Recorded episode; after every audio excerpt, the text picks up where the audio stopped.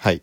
続いてラジオトークの方配信しようと思います。なんかピックアップみたいので私の眠気防止法ってあったのでこれについて話をしようと思います。まあ一般的にというか一般的にじゃないな個人的にやってるのでまあつねるとかするよね。無駄に。でそんなことやってもその場だけなんだけどあとはねこれねやってたのが口に飲み物を含む。はい。もう例えば会社とかでもうコクコクなっちゃいそうな時は口にあのね含んでおくとねあなんか大丈夫だったね。大丈夫ですよ。まあ眠くなる時はもちろんあるんだけどあの吐いちゃまずいって吹き出しちゃったらアウトじゃん。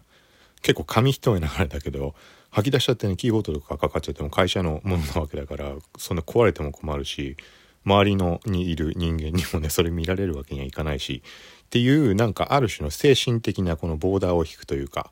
で多分これねしょっちゅうね結構ねあの夜中でもまあもう相当前の話なんだけどその会社でとか働いたとかっていうのは。なんだけどその当時からま副業的にまアフィリエイトとかやってたりしたのであの帰ってから仕事をするっていうのは結構ね本当に夜中までやって寝る時間って34時間ぐらいだったりを繰り返したんだけど、まあ、睡眠時間短い方だか特にそこは大丈夫なんだけどただやっぱ眠くなってしまうっていうのがあって。はい。でその時にこの口に含むと一回も吐き出したことはないんだよね。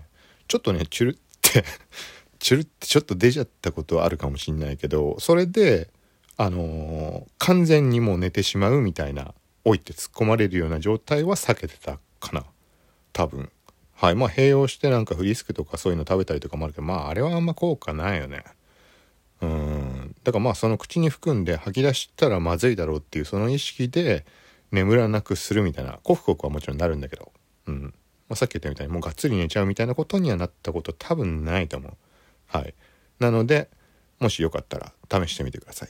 吹き出してもそれは責任取れないけど。はい。